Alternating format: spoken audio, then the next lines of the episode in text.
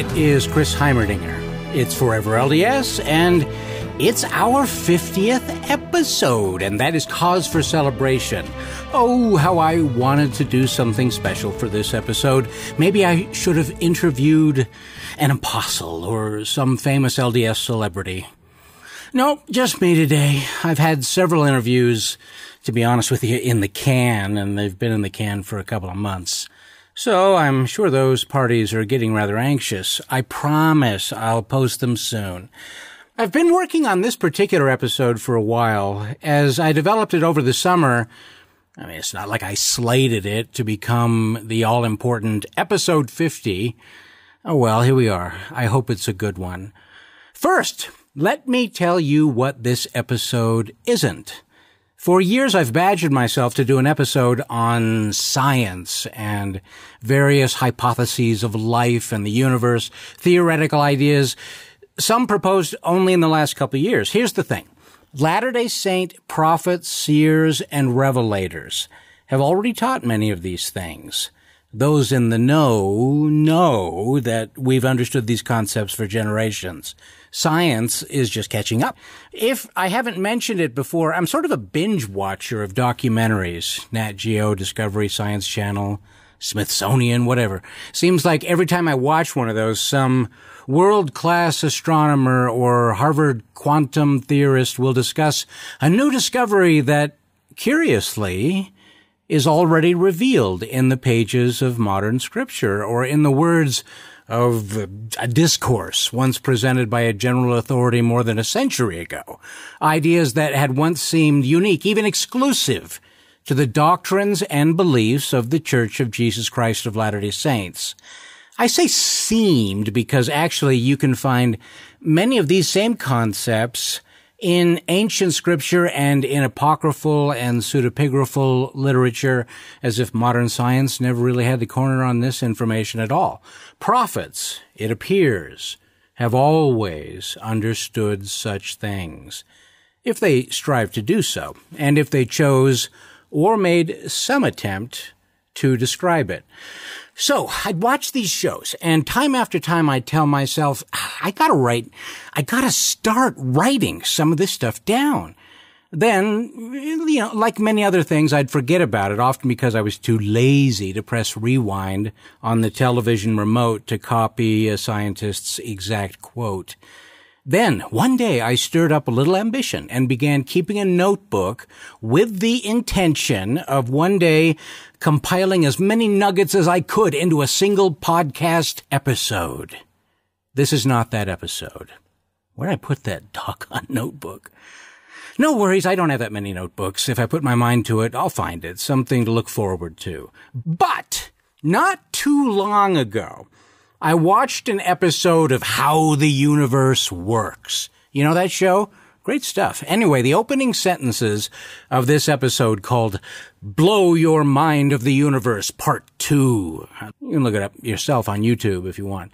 In fact, I'll post a link in the notes on Forever LDS. Okay, so Mike Rowe begins his deep baritone narration by asking, What is our universe made of? It's the biggest unanswered question in science. Words alone don't do it justice. It needs the music and the voices of the actual scientists. So, what is our universe made of? It's the biggest unanswered question in science. Despite the name, space is not an empty space at all. Space itself is something. There's a hidden structure and a force that exists within space itself. Space is very much a dynamic incredibly active medium. A force that connects everything in our universe. It's an active player in the game of life. It underpins our reality, tying together all of space and time since the very beginning. We call it space-time. Huh. Now, where have we heard that before? In quantum physics, this is cutting edge, except uh, the Lord taught us this in a much more meaningful and pragmatic way in Doctrine and Covenants, section 88. Joseph Smith received this revelation in 1833, 36 years before Einstein was born. Not that this hypothesis in particular was conceived by Einstein. It's recent.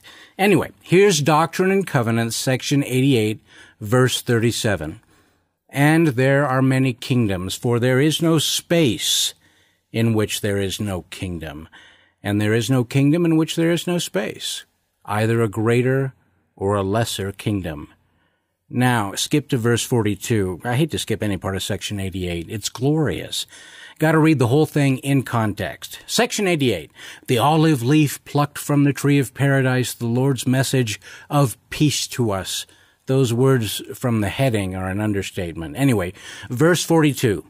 And again, verily I say unto you, he hath given a law unto all things by which they move in their times and their seasons, even the courses of the heavens and the earth, which comprehend the earth and all the planets. And they give light to each other in their times and in their seasons, in their minutes, in their hours, in their days, in their weeks, in their months, in their years. All these are one year with God, but not with man. The earth rolls upon her wings, and the sun giveth his light by day, and the moon giveth her light by night, and the stars also give their light, as they roll upon their wings in their glory in the midst of the power of God. That is gorgeous you got to read the verses fore and aft to apprehend how it all applies to the blessings of the celestial kingdom. But I love how no fixed terrestrial time period for the courses of the heavens and the earth is defined. The Lord simply sums it up with, and all these are one year with God, but not with man. As if the Lord is saying, I'm already at the edge of your mortal ability to grasp what I'm trying to tell you, so not wanting to detract from the spiritual message, let me just say God's time and man's time are not measured the same way. Then the gender identifications. The earth is a she. The sun is a he. The moon, a she. Don't ask me to explain that, but the consistency of this in scripture is remarkable. And as I hinted, this is not even the topic I prepared for today. Call it an hors d'oeuvre. Here's what I wanted to talk about. Hmm, now, I fear I built it up too much.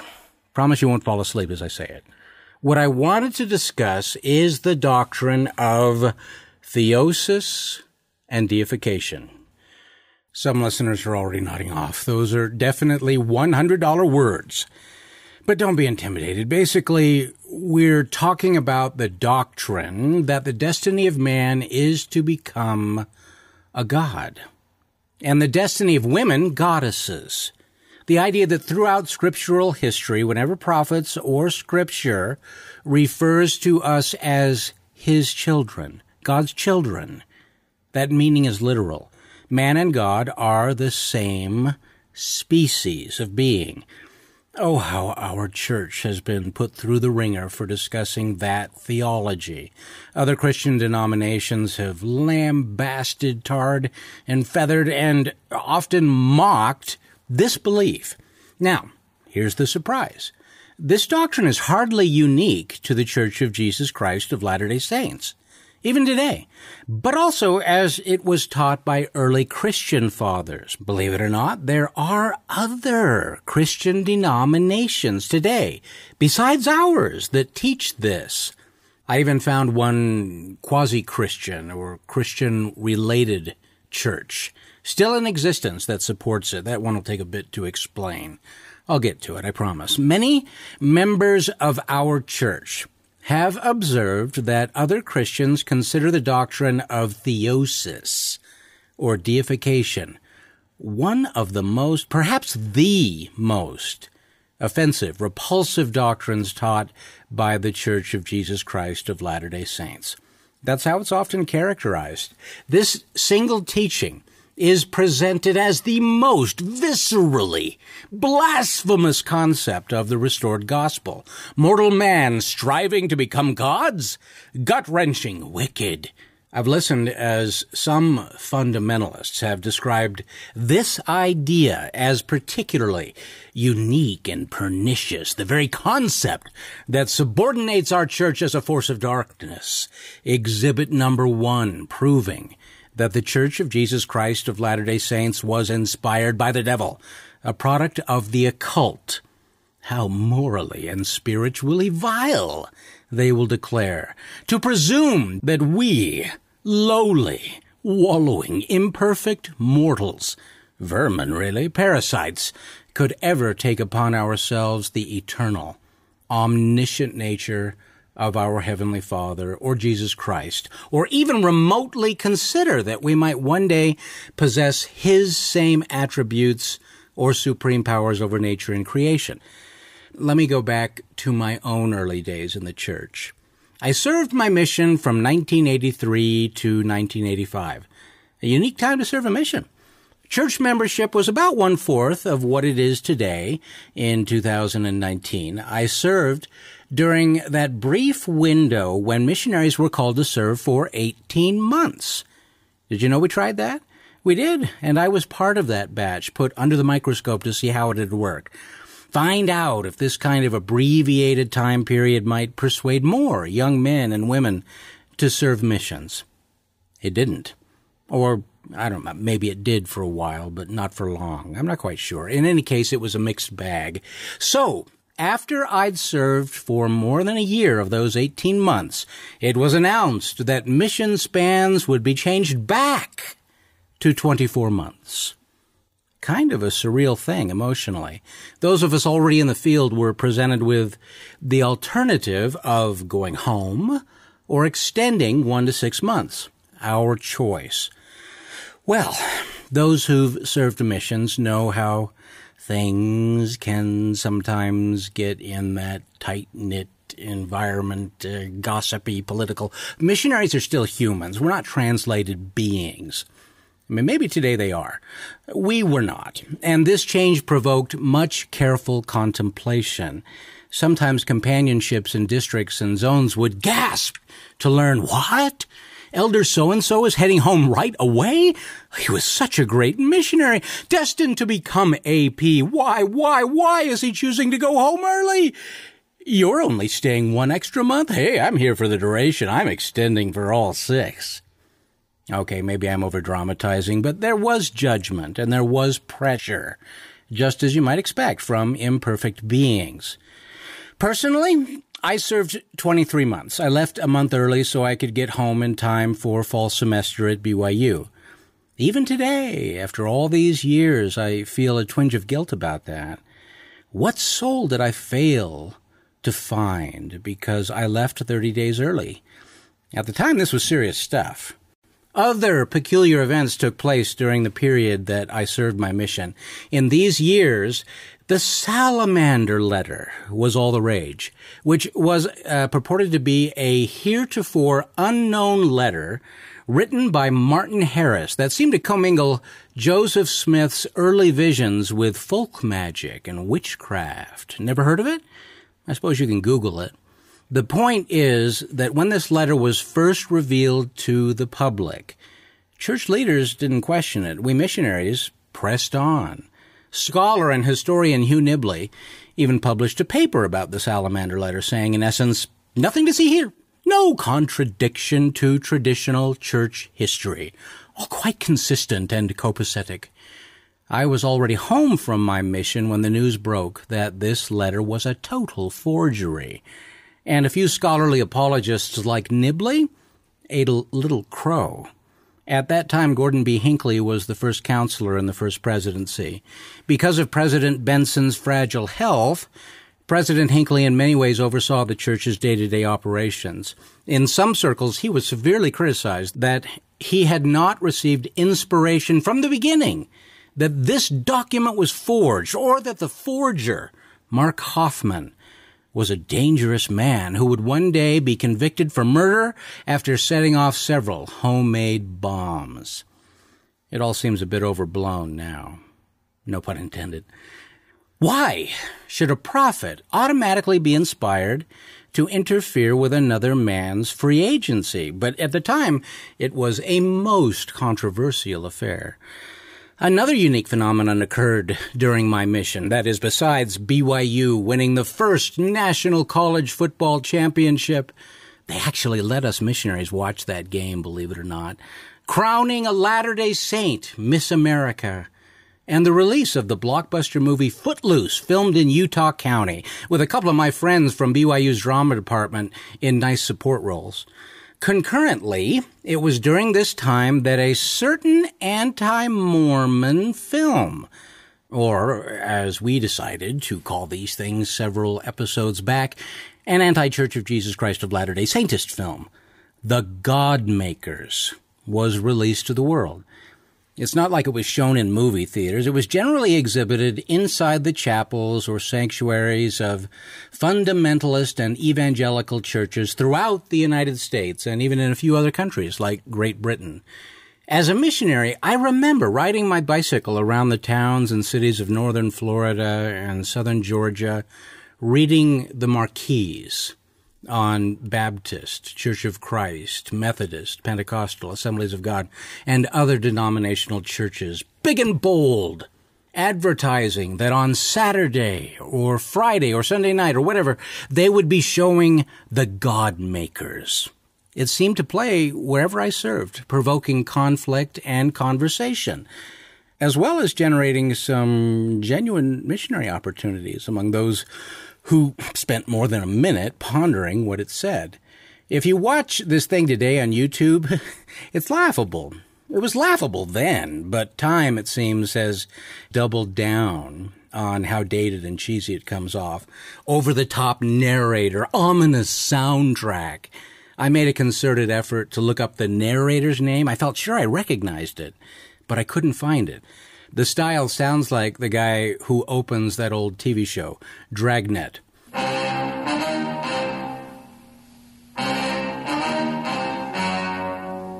The story you are about to see is true. The names have been changed to protect the innocent.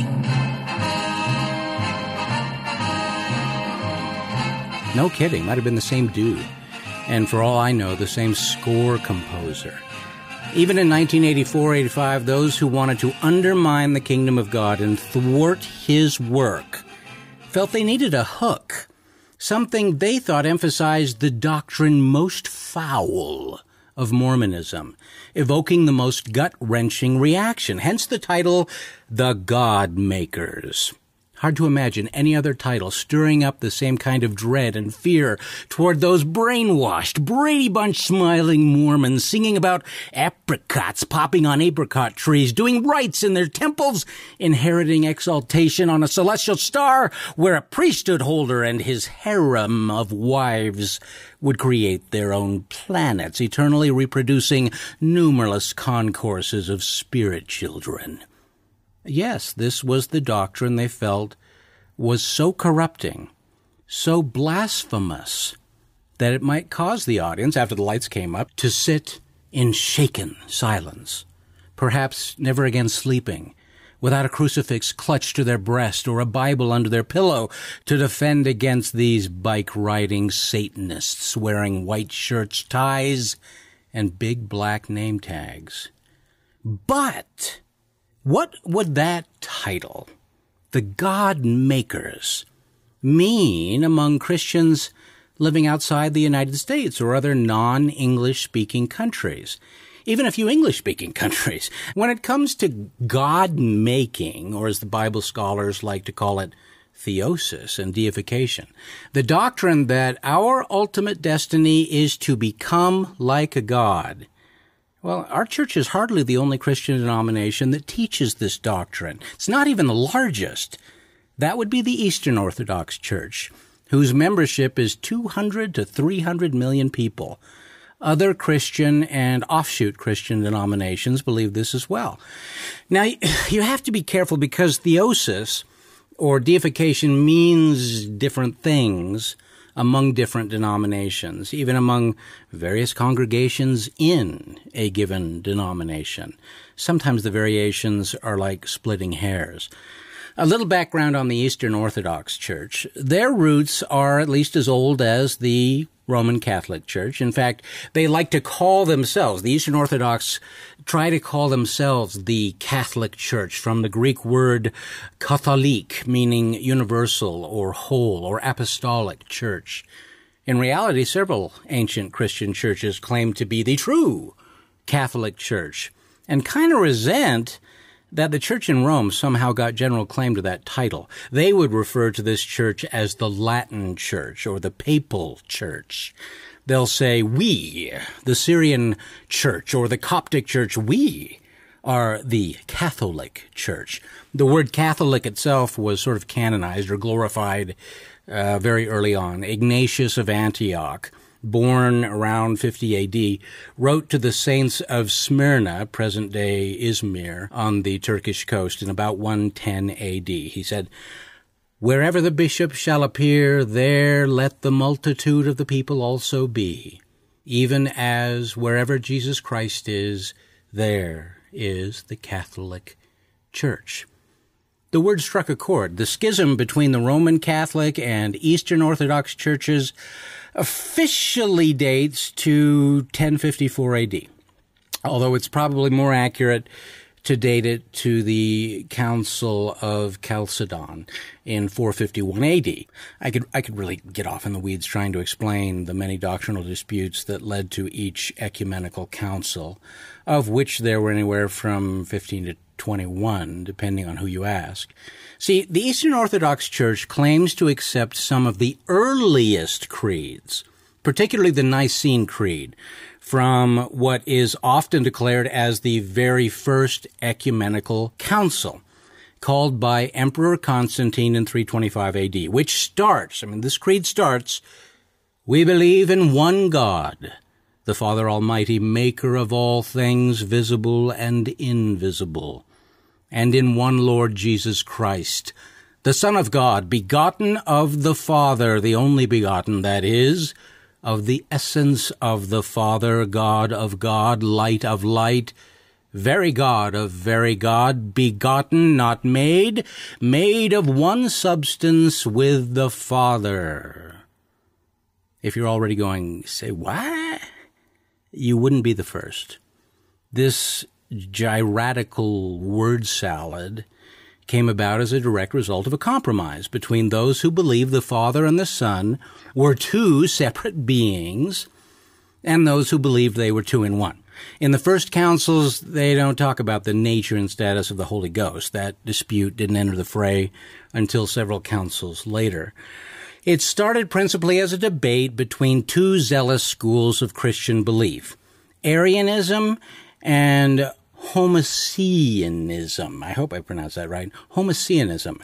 The end result? The Nicene Creed can be interpreted either way, which was apparently the objective.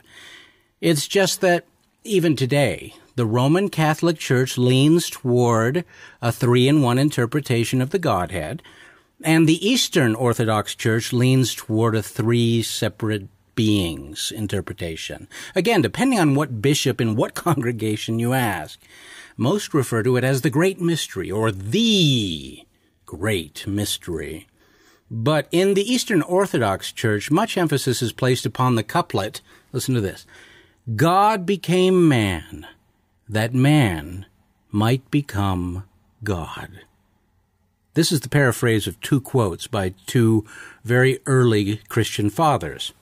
Okay, what is a Christian father? I better clarify. The term can mean different things to different people. In scholarly circles, Christian father or patristic father generally refers to theologians from the first and second centuries AD who either knew some or one of the original apostles or were tutored by someone who learned directly from one of the original apostles, third generation or earlier.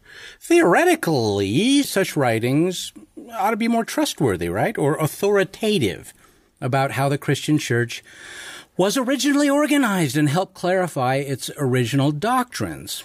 The older or earlier, the better. The more reliably you can confirm this early apostolic connection, the better or so Christian reformers and the instigators of countless Christian schisms believe. For centuries, some of the writings attributed to these church fathers enjoyed the same canonized status as any other scriptural book or epistle.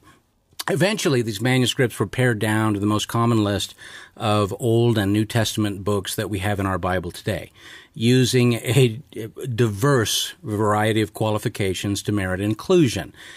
There were disagreements then, and there are disagreements today about those canonical lists. One of the church fathers who helped craft the couplet used in the Eastern Orthodox Church was Irenaeus, Bishop of Lyon who lived in the middle of the second century AD. He claimed he was a student of Polycarp, Bishop of Smyrna, who claimed to have been a student of the Apostle John. That's pretty good. A much stronger genealogy of potential authority than most other church fathers. Here's what Irenaeus wrote. The Son of God became the Son of Man, so that man, by entering into communion with the Word, and thus receiving divine sonship, might become a son of God. You want to track down original sources for various quotes. They're generally in the show notes. The second church father from whom this couplet was formulated was Athanasius of Alexandria. Now, Athanasius lived in the fourth century, so whether he's a church father or not, I guess, is a matter of opinion, debate, perspective, because technically that time span is greater than the separation from the day of Pentecost, considered by most to be the beginning of the Christian church, than the time span that separates us today from the signing of the Declaration of Independence. Nevertheless, Athanasius wrote, For the Son of God became man, so that we might become God. I mean, I mean, of course, it reminds you of another couplet from our third church president, Lorenzo Snow. As man now is, God once was, and as God now is, man may become. Nice, but let me clarify. Yes, it's true that the Catholic Church of Rome and the Eastern Orthodox Church, as well as the Coptic Orthodox Church and some other churches, consider Irenaeus and Athanasius to be saints. So, what is sainthood? In a nutshell, it's the belief that an individual has attained, through their works on earth, a specially exalted place in heaven and a right to veneration, or the right to be worshipped honored might be a better word among some denominations, but to most who have adopted the practice of placing the label saint upon certain individuals, it literally means that these men or women can be worshiped, prayed to. Such immortal souls can and will serve as your advocate directly to God. In other words, these individuals have the power to plead on your behalf and therefore the ability to tilt the scale in your favor and bring about certain gifts or blessings. Roman Catholics would interpret these statements from Irenaeus and Athanasius to mean that humankind will become partakers of the divine nature, a phrase found in 2 Peter 1 4. Not specifically that any mortal is going to literally become like God. Historically, Roman Catholics have been very sensitive to anything that suggests Christianity has any hint of being a polytheistic religion or has any polytheistic roots because they feel it makes Christianity indistinguishable from any other pagan cult. From the beginning, all the way back to the third or fourth century, Roman Catholics insist that no being is or will ever be the equal of God the Father, Jesus Christ, Holy Ghost, that is to say, the Holy Trinity. Funny, because we actually agree on that point. That's what members of the Church of Jesus Christ of Latter day Saints believe too. I'm not sure if a whole lot of members comprehend what all the hubbub is about. Anyone who's been a member of our church for any length of time understands the reverence, the respect, the veneration that we bestow upon the Godhead, Heavenly Father, Jesus Christ, and the Holy Ghost. We worship them. e.g., we honor them, we beseech them, we acknowledge our full dependence upon them. We recognize our inferiority to them, and we owe our full obedience to them. And we feel overwhelming gratitude to them for what they have done for us. So where's the doctrinal divergence? If that's not worship, what does the word worship even mean? The semantics here are subtle. I think, and I, I, better present this is my personal supposition. I think outsiders read some of our more esoteric doctrines about the potential and destiny of each individual in the family of God. Doctrines that, honestly, we don't know much about beyond Lorenzo Snow's couplet and the inherent logic that a child becomes like its parent. And therefore, these non-members throw us in the same bucket as other polytheistic religions, such as the countless pagan religions that dominated the ancient world of the Romans and Greeks at the time the twelve apostles were preaching the gospel. I suppose if you asked us, us Latter-day Saints, point blank, do you believe men will become gods? We'd have to answer yes. Yes, we do. It's not something we obsess over, not something that dominates our every thought or action, not something that particularly changes or influences our relationship with our Heavenly Father. Now, President Gordon B. Hinckley said, Our enemies have criticized us for believing that we can become gods. Our reply is that this lofty concept in no way diminishes God the Eternal Father. He is the Almighty. He is the Creator and Governor of the universe. He is the greatest of all and will always be so. But just as any earthly father wishes for his sons and daughters every success in life, so I believe our Father in heaven wishes for his children that they might approach him in stature and stand beside him resplendent in godly strength and wisdom. That's from a conference report in 1994. Unfortunately, it's doubtful that our critics are reading our church magazines or sitting in our meeting houses because, surprise, surprise, our everyday worries and challenges aren't dominated by stuff like this. Our worries and challenges are very likely identical with theirs. As I say, the semantics or subtleties of this doctrine are somewhat lost on some of our Christian brothers and sisters. In our minds, perfect, exalted beings will, by their very nature, forever acknowledge, worship, and venerate the Godhood, who are one God in unity and purpose. But we give special veneration, precisely as the Savior instructed us to do on multiple occasions, to the Father, as He venerates the Father. This ought to be a very simple and a sublime doctrine. I mean, it ought to be anyway. But this one in unity and purpose thing has caused considerable confusion and dissension over the centuries, dating back to the first decades of Christianity, maybe back to the creation itself, since we believe Jehovah, or Jesus Christ, is the God of the Old Testament. I mean, we're hardly even the only denomination that believes this. In the view of our church and others, theosis or deification is plainly taught in the Old and New Testament. The verses are so plenteous, if I read them all, it'd take up the remainder of the podcast. I believe one of the most dynamic are the words of the Savior himself as he was about to be stoned for declaring, I and the Father are one. I'll read from Dr. Wayment's New Testament translation of John 10, 32 through 39. Keep in mind, Jesus declares these words as he is literally facing death. A murderous mob is standing before him holding stones as he states, I have shown you many good works from my Father. For which of these works do you stone me? The Jews answered him, We do not stone you for a good, but for blasphemy, because you are a man and claim to be God.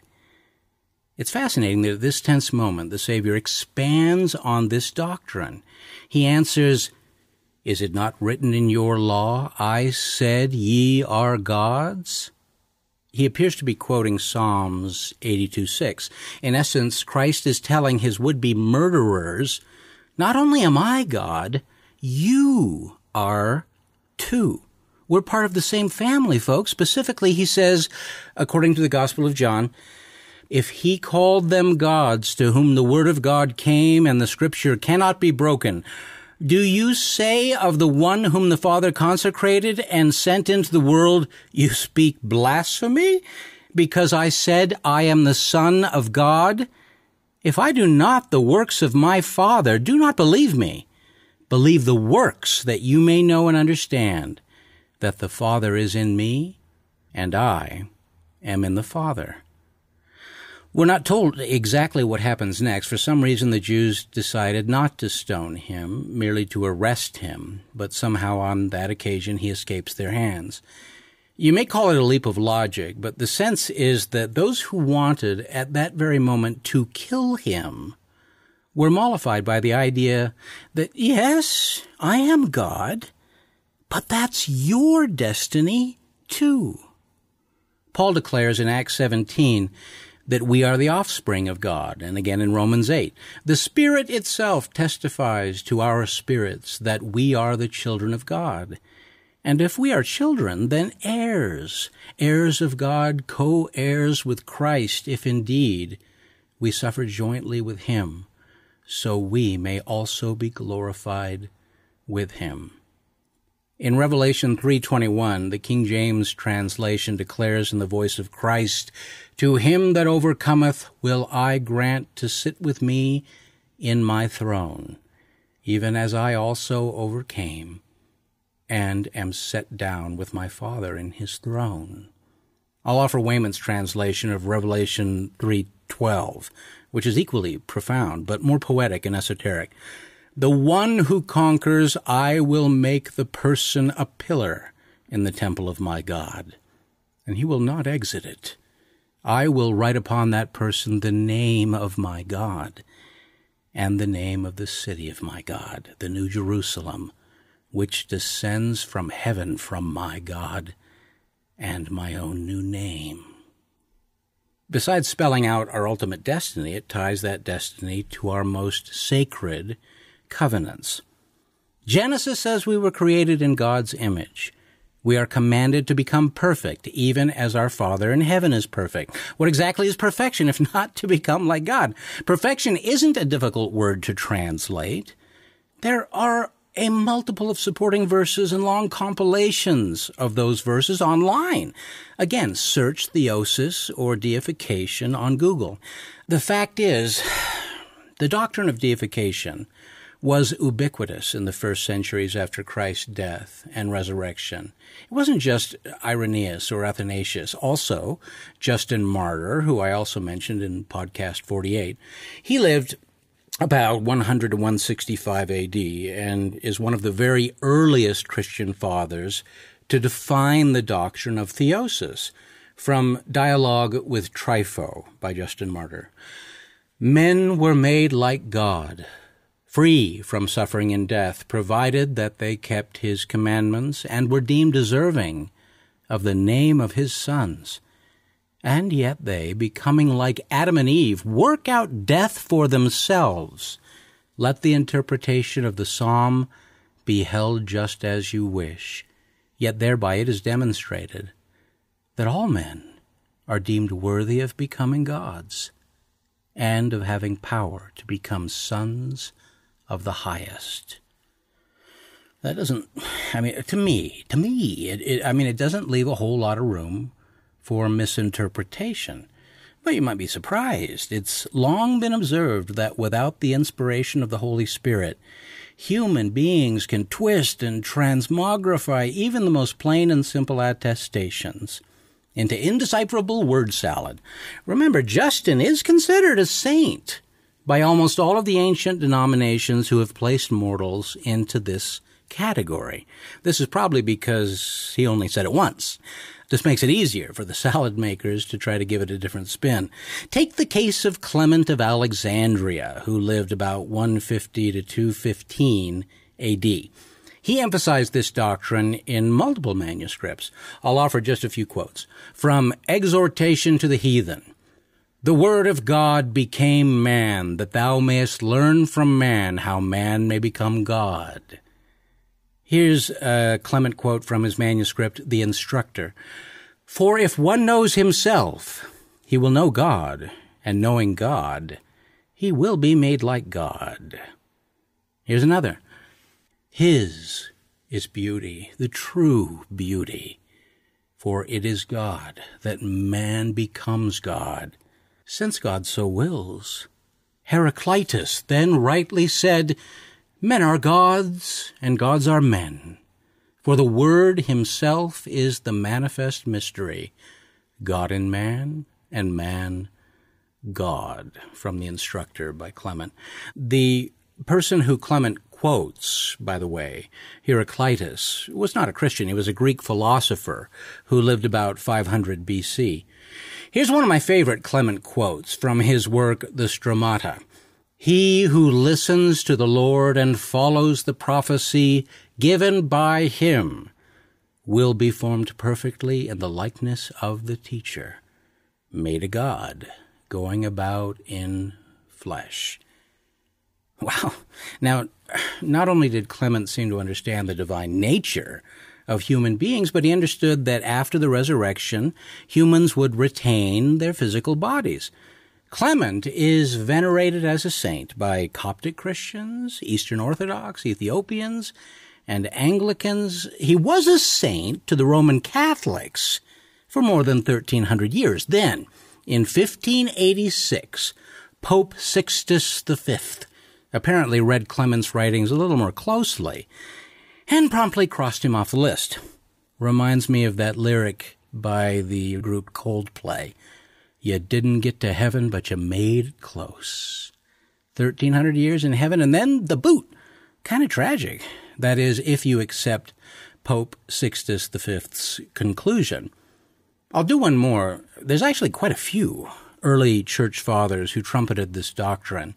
I'm trying to stick with theologians who were pre-Nicene or proto-Nicene, meaning those who wrote before the time of Emperor Constantine. Many also taught this principle after that period, and there are several places online where you can find nice compilations of these various quotes. I'll post those links in the show notes. Here's Hippolytus of Rome, circa 170 AD to 235 AD. And you shall be a companion of the deity, and a co-heir with Christ, no longer enslaved by lusts or passions, and never again wasted by disease. For you have become God. For whatever sufferings you underwent while being a man, these he gave to you because you were of mortal mold. But whatever it is consistent with God to impart, these God has promised to bestow upon you, because you have been deified and begotten unto immortality.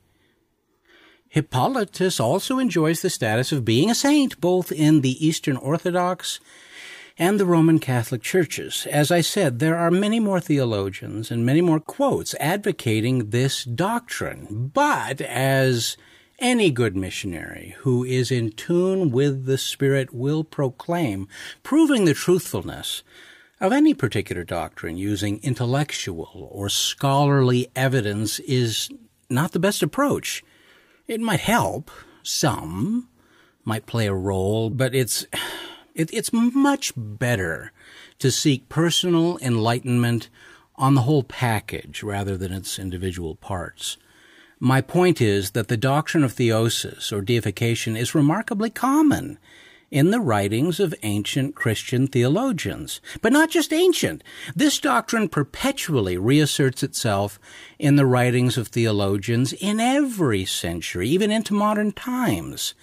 Something about the logic of it, the common sense of it all, seems to effervesce in the minds of Christian thinkers again and again, as if it can't be suppressed, as if the echo of the truth is a permanent part of our consciousness. It's a part of us, and it can't be rooted out. As I said, it makes too much sense. we instinctively reject the idea of heaven being a place of clouds and harps. I mean, what are we supposed to do there? What's our purpose? Eternity is a long, dang time. Do we really just revel in the beauty of streets paved in gold, bask in never ending communion with God and fellow believers, wallowing in happiness beyond our wildest dreams? See, this is uh, one of the points that atheists like to harp on. Activist atheists who staunchly believe religion itself is harmful a pernicious thing and ought to be suppressed, like Richard Dawkins. Eternity in heaven? Sitting there in heaven for all eternity? Not just billions of years, but trillions of years. These inconceivable spans of time. How unbelievably boring. I suppose, based on, you know, how some perceive eternity, that argument might seem to validate atheism. Even if you accept broader LDS descriptions and speculations about celestial glory, creating worlds, designing your own dinosaurs, guiding billions of your own spirit children toward immortality and eternal life, seeking an equivalent joy with that of our Father in heaven. I mean, we're still talking like trillions of years, right? Wouldn't even those prospects Eventually. I mean, perhaps in the third trillionth year become unbelievably boring. How much joy can one person handle? To me, that's the conclusion of an extraordinarily limited imagination.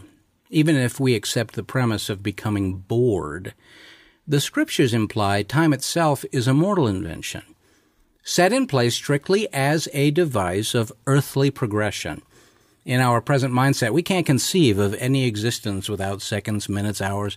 The idea that one event leads consecutively to another event. What if this ingrained perspective no longer applies? Who knows? Even as we ponder the observable universe with planets and stars, galaxies and light years, who's to say that this doesn't coexist with or might be succeeded by different universes? places, spheres, with entirely different laws that have nothing to do with gravity and photons and black holes. No relationship whatsoever with the three, four, five, or more dimensions that physicists currently use to define reality as we know it. Expand your imagination a bit. Let your mind be blown. That's what I love about this church, what I love about the restored gospel of Jesus Christ. For me, it's the only theological construct that offers seeds, provides some semblance of a glimpse, builds even a gossamer framework that prompts us, encourages us to ponder endless possibilities. For many of us, it's challenging enough to define, you know, what is happiness? What is joy? Some of us, I can't even say all of us, seem to recognize it when we experience it. Some can't even do that.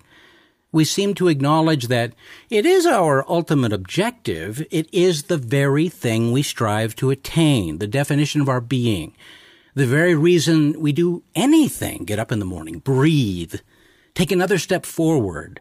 The hope that, that we can attain this, this thing called joy.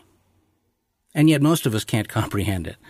Not when we try to reconcile it with the way God apparently defines it in verses like Moses 139. The happiness that God promises us. My advice, don't ever expect to fully understand it. Just trust the notion itself. It's coming. It's waiting. And it's going to be glorious. Sometimes abstractions like that seem tenuous and distant, too much to take in. Yet it roils in our deepest subconscious. And for many, it's not abstract. It's concrete and detailed, very specific. Something that the most faithful and devout Christian writers cannot seem to wholly suppress. Call it vanity or the indulgence of the mortal ego if you want. I mean, some do. Yet it won't go away. This spark of an idea that something truly glorious and wondrous and purposeful about our eternal destiny reasserts itself in our minds. It seems irrepressible, natural, and it doesn't seem to matter what denomination that a Christian hails from Catholic, Protestant, Orthodox. The doctrine bubbles up again and again. St. Thomas Aquinas, a Catholic theologian, way post Nicene, he lived about the 1200s, and arguably he was the most prolific of all medieval theologians or writers. He stated, now the gift of grace surpasses every capability of created nature, since it is nothing short of a partaking of the divine nature, which exceeds every other nature, and thus it is impossible that any creature should cause grace. For it is as necessary that God alone should deify, bestowing a partaking of the divine nature by a participated likeness, as it is impossible that anything save fire should enkindle. Again, he wrote that God's special love, whereby he draws the rational creature above the condition of its mortal state to a participation of the good and ultimately roots the purpose of the incarnation in theosis. Not that Thomas would have felt that this means we are literally transformed to take on the nature and substance identical with that of God. Most seem to fall just short of that and declare merely that we are gifted with uh, full participation in the divine life, whatever that means. It does not cross the infernal line of saying that Christianity or Catholicism is in any way polytheistic. Here's the thing. That perspective is correct. The theology of the Church of Jesus Christ of Latter-day Saints emphasizes the same idea. To us, in every practical daily application, the only gods we worship, the only gods that matter, are the Father, the Son, and the Holy Ghost. So, Thomas Aquinas, we're right there with you. Other Catholic theologians from the Middle Ages to the Renaissance also can't avoid drawing the same logical conclusion. St. Dionysius, the Areopagite, I, I don't even know if I pronounced that right, Areopagite, Peter Lombard, Alexander of Hales, St. Bonaventure, Meister Eckhart, Karl Rahner, Catherine LaCugna, I know I, I'm probably butchering some of these names, but anyway, you likely have to be Roman Catholic and a scholar to recognize them in the first place. St. John of the Cross, who lived in the 16th century, wrote, In thus allowing God to work in it, the soul, is at once illumined and transformed in God, and God communicates to it his supernatural being, in such wise that it appears to be God himself, and has all that God Himself has. And this union comes to pass when God grants the soul this supernatural flavor, that all the things of God and the soul are one in participant transformation. And the soul seems to be God rather than a soul, and is indeed God by participation. Although it is true that its natural being, though thus transformed, is as distant from the being of God as it was before. You know, that's the word salad I'm talking about, where, yeah, we believe what you believe. We just, anyway. Orestes Brownson in the 19th century wrote, the principle of the order founded by the incarnation of the Word is the deification of the creature, to make the creature one with the Creator, so that the creature may participate in the divine life which is love, and in the divine blessedness, the eternal and infinite blessedness of the holy and ineffable Trinity, the one ever living God. Creation itself has no other purpose or end, and the incarnation of the Word and the whole Christian order are designed by the divine economy simply as the means to this end which is indeed realized or consummated in Christ the Lord, at once perfect God and perfect man, indissolubly united in one divine being. The design of the Christian order is, through regeneration by the Holy Ghost, to unite every individual man to Christ, and to make us all believers one with another and one with Him, as He and the Father are one. All who are thus regenerated and reunited are united to God, made one with Him, live in His life, and participate in His infinite, eternal, and ineffable bliss or blessedness. What the? Who's he? What? These are good Roman Catholics. I thought they rejected outright anything that even hints at theosis, yet it's clear from what the Catechism of the Catholic Church proclaims that faithful Christians will be partakers of the divine nature. The Word became flesh to make us partakers of the divine nature. For this is why the Word became man, and the Son of God became the Son of man, so that man, by entering into communion with the Word and thus receiving divine sonship, might become a son of God. For the Son of God became man so that we might become God. The only begotten Son of God, wanting to make us sharers in His divinity, assumed our nature so that He, made man, might make men gods. I, I got to be clear. Catholics and other denominations tend to muddle it all up in philosophical abstractions and hundred dollar words and sometimes relegate it to a kind of mysticism that's almost deliberately beyond human comprehension. You'll also find Catholic writings that lump such contemplations into the trash heap of heresy. Nevertheless, it reemerges time after time. Eastern Orthodoxy and some of the other ancient denominations are just more direct. They break down the teaching of deification or theosis into three states of transformation catharsis, theoria, and theosis, with theosis being the purpose and goal of life, a synergy between human activity and God's uncreated energies. Now, I'm summarizing and simplifying, but that's the essence of their doctrine. What about Protestants? Any hint of this doctrine in their theology or in the writings of their theologians? you just can't keep this down. The, the Anglicans are possibly the most bold in their assertions about it. Here's a couple quotes from uh, one of the most famous Anglican theologians, whose name happens to be C.S. Lewis. It is a serious thing to live in a society of possible gods and goddesses, to remember that the dullest and most uninteresting person you talk to may one day be a creature which, if you saw it now, you would be strongly tempted to worship. Again, a more complete statement of C.S. Lewis's beliefs from his book, Mere Christianity.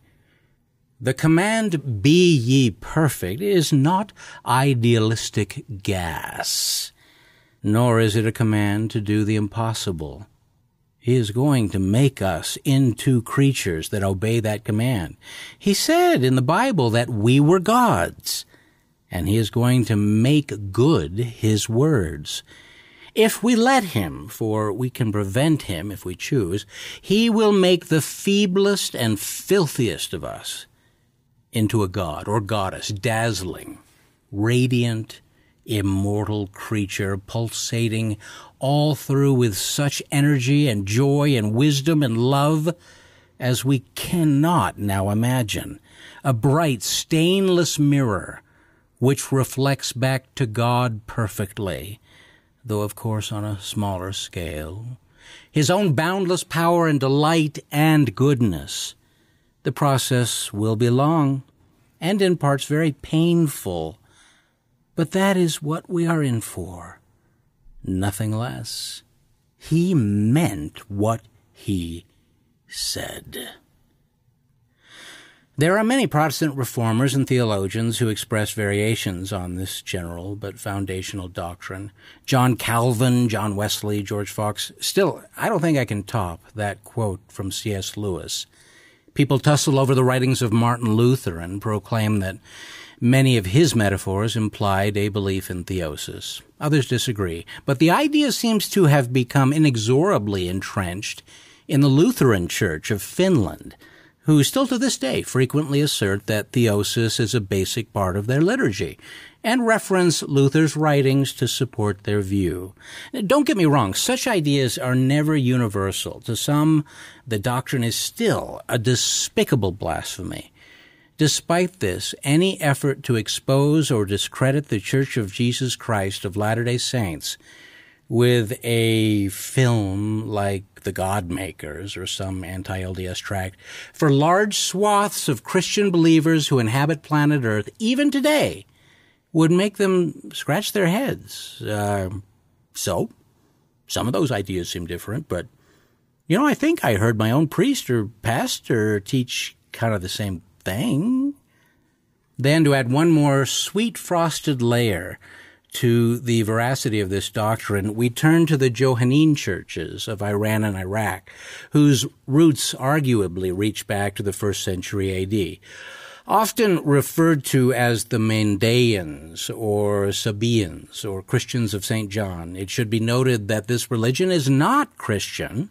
Instead, Mandaeans reverence as their most important prophet John the Baptist, the very man whom the Gospels denote as the prophet who baptized Jesus, the voice in the wilderness whose mission was to be a precursor of the Savior.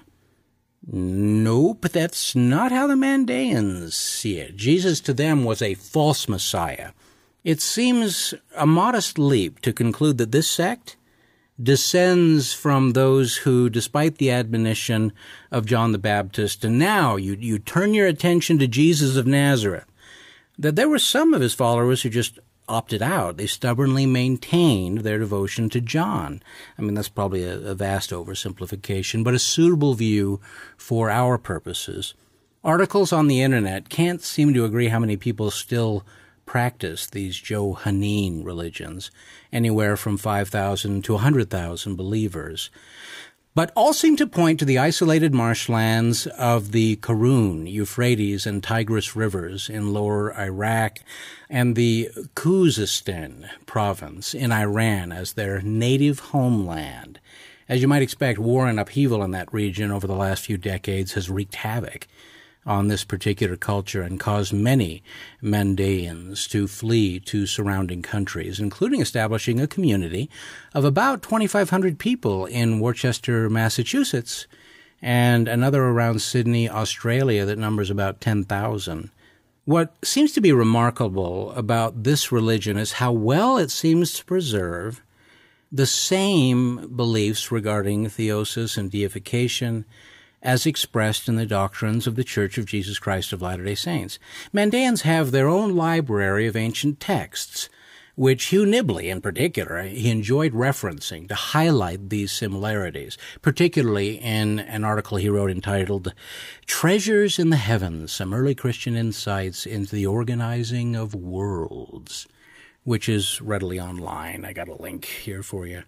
This religion is even mentioned in the Quran, where it receives the important distinction of belonging to that special fraternity of churches defined as people of the book, or a religion that, alongside Jews and Christians, is rooted in the precepts of monotheism and shared Old Testament prophets. In theory, this designation gave Mandaeans legal status and spared them from the persecutions that Islam uh, apparently felt it was okay to heap upon, uh, I mean, anyone that they considered truly pagan and polytheistic. History tells us that such tolerances toward Mandaeans over the centuries in majority Muslim countries has been mixed at best. Nevertheless, don't misunderstand. There, there seems to be one distinction between our church and virtually all others that should be acknowledged. At least I think it's a distinction. Maybe a strong case can be made that others perceive it, you know, pretty much the same as us. But even among Christians or Johannine churches that emphasize the doctrine of deification, the vast majority still never quite cross the Rubicon of accepting that man and God and even angels are the same essence, the same creatures, the same basic species, albeit in different stages of progression, or as modern botany might put it, metamorphosis. verses of scripture that emphasize concepts like created in our image, or God as our literal father, us as his children, or our ultimate destiny as joint heirs of all that he possesses. It's a leap. It's a bridge too far. Poetry. Metaphor. That's all it is. Not literal, not reality. Yet, for many theologians in so many different denominations, something about it persistently strikes a chord. It rings true. Why did it ever fade? Why was it that such a doctrine was ever relegated to the category of blasphemy or anathema? Such a beautiful concept, a motivating concept. Man and God, the same creature, a child destined to become like his celestial father and celestial mother. Every member of the human race, truly and literally, brothers and sisters in the family of God. What caused some to come out against it with such ferocity? I mean, especially in the West, that is, among churches and congregations formulated in Europe. The simple answer is that after the apostles were killed and it became impossible for the quorum of 12 to gather and anoint new apostles or a new church president, the mingling of Christianity and pagan beliefs, as well as the powerful traditions of ancient Greek philosophers and their philosophies, Plato, Socrates, Aristotle, and others, was inevitable. These ideas and beliefs, they were deeply ingrained in the minds of people in our Western civilization. Such traditions were much older and more established when Christian theology started to unfold. These philosophies, they were powerful forces of public ethos and pride. In the absence of prophets, seers, and revelators, the influences of such traditions, even in the minds of Christian converts in the Greek and Roman world, was natural and predictable. Ancient Greek philosophy was considered the cornerstone of true intelligence. Plato and others taught that philosophers ought to rule the world. Philosophers were the only ones who could rule justly and equitably. There's three basic schools of Greek philosophy Epicurean, Stoics, Platonists. I don't want to get too much into those particulars, but in Christ's day, these philosophies were especially entrenched among devout Jews. There are no New Testament manuscripts in Hebrew or Aramaic. It's all Greek. A few fragments of Coptic and Persian, but most believe these were also translated from Greek. I asked Dr. Thomas Wayment in a recent podcast what, not even Matthew or Hebrews, books presumably aimed directly at Jewish readers? None of these were written in Hebrew? Apparently not. There is some speculation that the book of Matthew may have been originally penned in Aramaic, but it remains a minority opinion. Consider, in most places, a very slim percentage of the populace was literate anyway. They couldn't read any language. But if they did read or write, they did so in the most universally accepted medium of the time, which was Greek. But I thought Rome ruled the world. Why didn't they write in Latin? Well, for much of the period of the Roman Empire, even Romans preferred to write in Greek. They were so proud that Greece was part of their empire. Greece was the center of the universe as far as ancient knowledge and intelligence. Every important noble family employed Greek tutors for their children. Latin did become more dominant in later years, but not during the first century. How was this explained to me? Latin, Latin was the language of business and commerce. Greek was the language of everything else. So, considering how quickly Christianity shifted from proselyting among the Jews to proselyting throughout the empire, Finding an early manuscript of Acts of the Apostles, for example, written in Hebrew or Aramaic, that would have been unique indeed. You might compare it today to English. You want to get the most customers, the most eyes to read your book? Write it in English. In the Mediterranean world of the first century, write it in Greek. Which leads us to finally ask, what are the practical results for a believer who applies this doctrine to the daily grind of their lives? How does it impact those who are striving every day to serve their families and their fellow man, repenting from their sins and striving to be perfect just as he and his Father are perfect. I think there is an impact, a profound impact, but you know, it's hard to measure, calculate. I believe it makes the goal clearer, more tangible. That clarity can help with motivation, self esteem, and dedication. It can provide comfort. We know better who we are, better know who we can become. The knowledge that we are literally His children, part of His family, helps us internalize the reality of His overflowing unconditional love, extended to every multi billion one of us, individually and personally. He loves us because He is us. Often, as participants in mortality, when we find ourselves in a dark, dark place, as all of us do from time to time, such knowledge, especially if we fight to reconnect with it, reconfirm it, can infuse us with that final impetus, that vital surge of adrenaline or dopamine or whatever. Mean, we sometimes like to reduce these things to chemical reactions, though we know it's much more. Whatever it is, it sparks our minds and muscles to go on, to endure to the end. Or if it doesn't, it darn well should. Okay, maybe that's too much to expect from a mere philosophy, a single doctrine. I'm not saying it's a panacea, a cure all. Still, the power of this idea, this understanding, should not be underestimated. Atonement is also just an idea, an abstract philosophy. Yet if we didn't have that doctrine, if we didn't have faith in the divine principle that through the blood and sacrifice of Jesus Christ, the only perfect man who ever lived, we can be saved, cleansed from sin, made clean, made pure, with a renewed opportunity to return to live for eternity with our Heavenly Father, then if we don't have that, why are we doing any of this? What's it all about? Why set goals? Why have aspirations? Why try? If you're looking for a conundrum of an idea, try wrapping your head around atonement.